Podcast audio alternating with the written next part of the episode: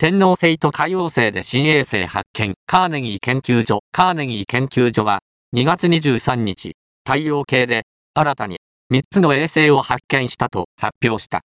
天皇星の衛星が、1つ、海王星の衛星が2つで、天皇星での新衛星発見は、実に20年以上ぶりのことだ。